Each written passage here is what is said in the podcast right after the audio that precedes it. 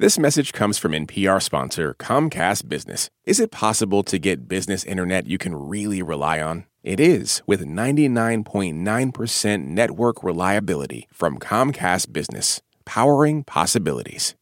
You're listening to Shortwave from NPR. Maddie Sofia here with not one, but two of my favorite NPR reporters. Don't tell everybody else I said that.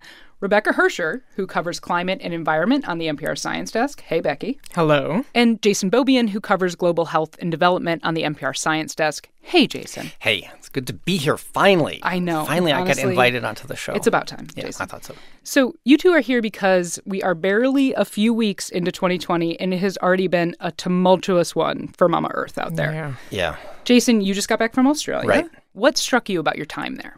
Just sort of the scope of this crisis, the fact that it is all over the country, that it's dominating just the people you talk to in the cafe, it's dominating the air, it's dominating the politics. And you know, you just look at the amount of land that has been burned. It's it's just millions and millions of acres. And basically there really is no end in sight. You've got naval ships rescuing people off of beaches because they're completely trapped. And this isn't a big, you know, an industrialized Western country. This is happening as a result of this disaster. And Becky, you've been taking a look in your reporting recently at what happened in Indonesia. Yeah. So it's been flooding there. Um, the flooding started on, on New Year's Day. These really big rainstorms. It's monsoon season, but the amount of rain that was falling was abnormally large in a very short period of time.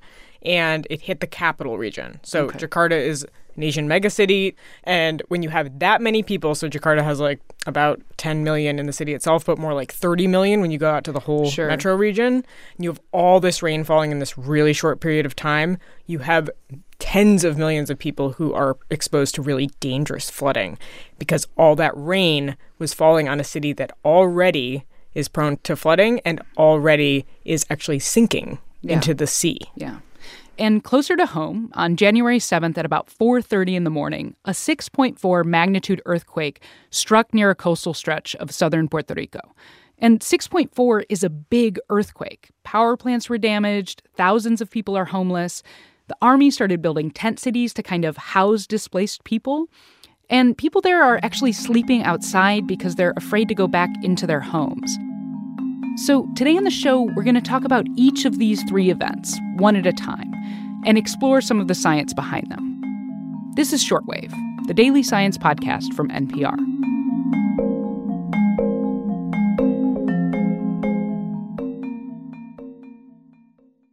This message comes from Apple Card. You earn up to 3% daily cash on every purchase. That's 3% on products at Apple, 2% on all other Apple Card with Apple Pay purchases, and 1% on anything you buy with your titanium Apple Card or virtual card number. Visit apple.co slash card calculator to see how much you can earn. Apple Card issued by Goldman Sachs Bank USA, Salt Lake City branch. Subject to credit approval. Terms apply. This message is brought to you by Apple Pay. Fussing with plastic cards should be a thing of the past. Instead, pay the Apple way. Apple Pay is easy, secure, and built into iPhone. All you have to do is set it up. Just add a card in the Wallet app and you're good to go.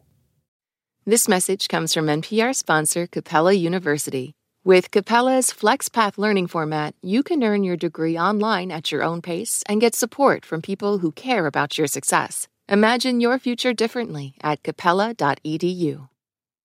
Okay, Jason, you just got back from Australia and you did some reporting on the way the forests and the landscape has been managed there. Tell me a little bit about that. Yeah, uh, both talking to just firefighters. Everywhere I'd go, I'd end up talking to some firefighters, and there was just fascinating how this incredibly long drought that they've been dealing with and this record heat wave 2019 was the hottest driest year on record in australia is fueling those fires some of them were explaining how having almost no moisture in the air allows fires to move up through the canopy of the forest just much faster than Yeah. um, it would otherwise. And then I, I met this one guy, uh, his name's Noel Butler, and he used to run this camp for kids, um, Aboriginal kids, to come out to the, into the bush, as they call it mm-hmm. there, and he would teach them about Aboriginal ways of all kinds of different Aboriginal ways. But he talked about how fire has been a part of this continent for thousands of years. And and he says that Aboriginals used to they did what he called cool burns, and they mm-hmm. would try to basically pick out exactly where they wanted burned, and they wouldn't allow it to get very big. You wanted to balance the different types of trees that were there. Don't let the eucalyptus completely take over an area. Um, and it was this completely different vision from the back burns and the controlled burns that are done now, in which firefighters go in and they just burn an entire area. Mm-hmm. There's been a lot of debate currently about the way that fire is managed, um, but he very much felt the current way clearly isn't working.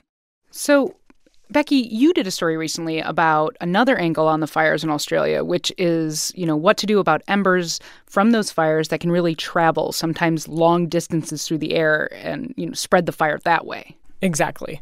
So, one of the things that's become very clear is that the main way that buildings catch fire is not from flames reaching them, it's mm. from embers, these like tiny pieces of junk mm-hmm. that get lofted super high into the air. And the bigger the fire, the higher it goes. And the higher it goes, the farther it can travel. I so see. you have homes catching fire really far away from any flame. Mm-hmm. I mean, you were there. Did that make sense to you given a- what you were seeing? Absolutely. And this was something that they were talking about there that you have fire lines, right? You got the fire moving through an area and you can see that fire line. But then they would have fires that started way ahead of the fire line because these embers were jumping further ahead, right. which makes, as a fire crew, a very difficult task because right. you're not just trying to fight this line of fire that's in front of you. Things could pop up way behind you, and then you're trapped in between these two right. fires. So when mm-hmm. people talk about fires jumping, that's kind of the way that they do it. Yeah, and if you think about evacuation, imagine how hard it is to know when yeah. to tell people to evacuate if fires can jump miles. Right, right. Okay, so let's shift to another big natural disaster that's happened a little closer to home in Puerto Rico, a U.S. territory where the people are U.S. citizens, which mm. we often need to remind people. On January 7th, uh, Puerto Rico was hit by one of the strongest earthquakes in more than a century. And what a lot of people might not know is that Puerto Rico is actually very seismically active. The earth there moves a lot. PR sits right between two major tectonic plates. Yeah, so uh, we have the North American plate to the north and the Caribbean plate uh, to the south, and Puerto Rico. So that's Daniel Laó-Dávila. He's a structural geologist at Oklahoma State University. So the movement of the plates accumulates energy in the rocks, and when the rocks are not strong enough, they break. Okay. When they break, they create faults, which then release the energy, which are the earthquakes.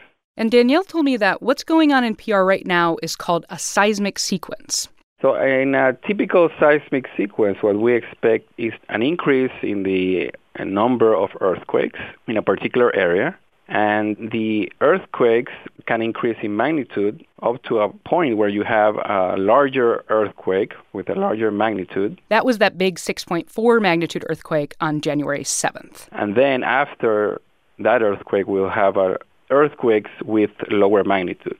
Like the 5.2 magnitude earthquake that happened on Wednesday.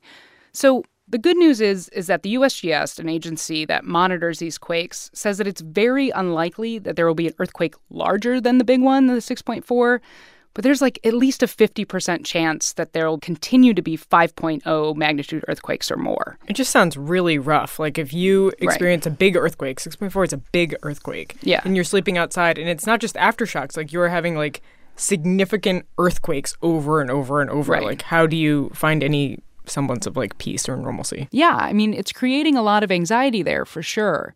But the good thing is, is that scientists are hoping they can get more helpful information soon so, a few days ago, some scientists from the USGS and the Puerto Rico Seismic Network started rushing to install more seismometers, which are instruments that can help you measure how the Earth is moving. And hopefully, that will help them better forecast those coming aftershocks. And the other thing that, to kind of note is that there's a reporter down there uh, named David Begnaud, and he's been reporting on quite a bit of misinformation that's kind of circulating on social media about what the causes are. There's been some people floating the rumor that it could be due to fracking, but the seismologists that are down there are like, no, it's not due to fracking. This feels unusual, but this is well within the normal level of earthquake activity in PR. It's the earth. Yes. It's not the people. Not the people.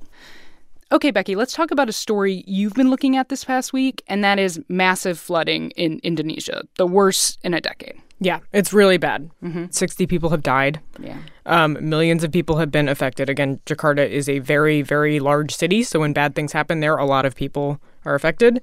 So flooding started on New Year's Day. Mm-hmm. Um, and there's nowhere for it to go because Jakarta, it's very low lying and it's actually sinking into the harbor. Mm-hmm. And that's because as the city has exploded in terms of population, the amount of water being siphoned out from underneath the city for drinking has gone way, way up, and the city has collapsed into the harbor. So they're literally the drinking water that they're pulling is actually causing the city to sink down. Exactly. Yeah, and the fact that Jakarta is just above Australia up here, so they're getting these record rainfalls mm-hmm. off the northern tip of Australia, whereas at the same time, Australia is in the midst of this record breaking drought. It's almost as if climate change can cause both drought and flooding. It's almost like that, Becky.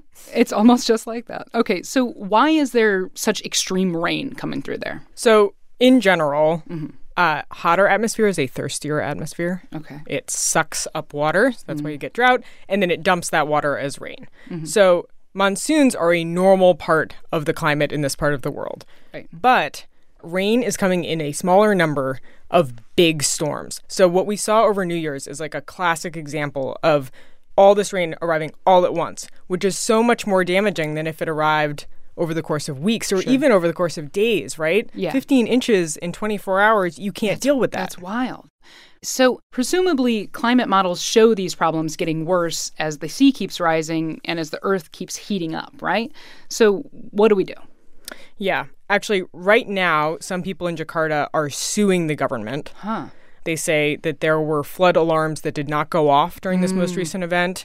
And you can think of this as like a small scale, but really like important saving human lives action that you can take that says sure. like we don't know what to do about our city falling into the sea and being subject to more flooding, but like you could at least tell us it's coming. Yeah, exactly. Um, and then there are some relatively interesting questions around flood walls. So some people are actually better prepared or better protected right now in Jakarta than others. Mm-hmm. How do we, mm-hmm. global humanity, protect people in Asian megacities that are very low lying like this yeah. from not just rain, but from rising seas. Yeah. Yeah, and basically what you're talking about, Becky, is adaptation. And that's exactly what they're talking about at this point in Australia. You know, they're not going to be able to bring the temperature down mm-hmm. that has, has gone up. They're talking about desalination plants. They're talking about better firefighting equipment, better planes to be able to fight these things. And so that's where they are right at the moment in trying to, to tackle this for the long term. And it seems like resiliency is also the name of the game in Puerto Rico. Absolutely. We want to let our listeners know that you can follow more reporting on all of these stories at npr.org. That's where you can find more of Jason's reporting from Australia, as well as some great reporting from NPR's Adrian Florido, who's in Puerto Rico. And there are links to all this stuff in the notes of this episode. Jason, Becky, thank you for talking through this with us today. Thanks, Maddie. Yeah, thanks for having me. I'm Maddie Sofia. Thanks for listening to Shortwave from NPR.